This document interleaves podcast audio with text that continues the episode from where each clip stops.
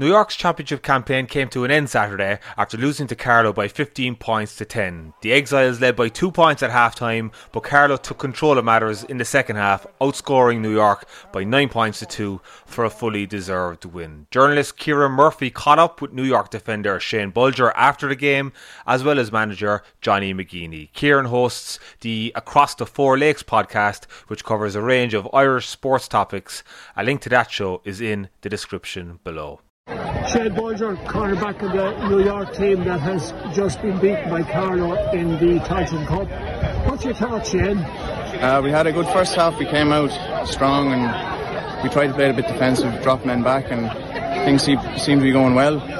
We came out in the second half and it probably didn't go as to plan because um, Carlow were probably a bit fitter from the flight and everything, and you know, just we didn't we didn't perform as, as the way we would have liked to in the second half. It, it looked as if Carlow were dead on their legs in the first half, and that you that you caught them, but it was feeling around after half time. Uh, Yeah. Would that be a fair comment? Uh, it would, yeah. Like um, we, I suppose we were carrying the ball and moving the ball quick, and we were up to the pace. And then I suppose in the second half, it just didn't seem to go as planned. We we were a bit shaky and um, couldn't get the ball in, couldn't get the ball to stick. Um, but in the first half, we had runners off the shoulder and the likes of Shane McCarthy, Jack Riley popping over scores. It's just very good, you know. Um, yeah.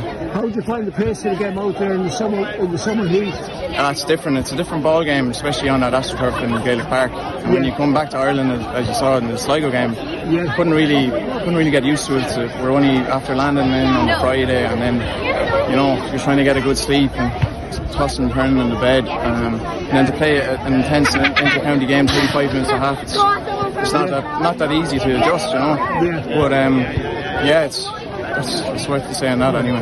I just felt the game it, it sort of got away from you in the night. You weren't letting Carlow score, but you weren't getting on the ball. And then I think um, your number 18, I can't remember his name now, but he, he brought a great save from the Carlow keeper. If that had gone in with maybe 10 minutes to go, it might have it might have given you a bit of energy. Hundred percent, yeah. Like the intensity dropped in the second half, but um, if that if that goal had gone in, there, we would have been we would have been flying. I thought. Um, like we thought we were, the game was getting away from us, but there's only five points in the end, five or six points. Which That's right, five. if that goal went in, you know, Yeah. could have been a different result in the end. But look, we're we're happy that we got the win against Leitrim, and I know Sligo didn't go as planned, but we're we're looking for our first uh, Tailteann Cup win as well, which didn't happen today, but there's always another time to go next year as well, right? You would know this pitch fairly well, wouldn't you? I would, you yeah. Played on it yourself? Yeah, I played I played uh, minor for Laois against against Carlow back in the day. I also went to school in Knockbeg, so that's Yeah. only five minutes down the road. I played Knockbeg many times here, and I, I'd be used to it. Yeah, um, it's not a bad stand, and I know a lot of the boys. I know Conor Crowley, Josh Moore, Ross Dunphy, Jordan Marcy from playing them back in the day. So there's a few familiar faces out there, which is Yeah. a bit strange, you know. I didn't think um, I would be playing against Carlow, and it was funny because my dad's Carlow chairman as well. which- coming to that. Your, Yeah. your, your dad, Jim, is uh, chairman of the Carlow County Board, so Yeah. it's a small world, really. Oh, it is. Yeah, I didn't. I didn't think I'd ever be back here now playing for New York, but you know Yeah. these things happen and got to embrace it, I suppose. Yeah. And are you based in New York full time, or are you? So yeah, I uh, I just moved over there eight months ago in September, and then I um, got my visa extended, so probably going to be there for good now. The next three years at Yeah. least, and hopefully stay playing football, playing with Brooklyn Shamrocks, and playing with New York as well. So hopefully stick at it, and yeah, loving life. Yeah, what, what do you do? Uh, project manager for a concrete company. and Yeah. It's all go, yeah.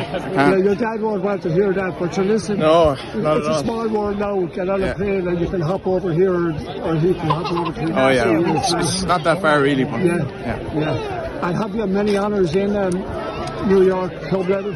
Uh, I don't. I'm only after moving over, so Yeah. I haven't really played much course, yeah. much club yet. It's just been Yeah. straight into the county setup there in September. So yeah. For the latest New York GAA news and other Irish American stories and podcasts, visit the thelonghallpodcast.com.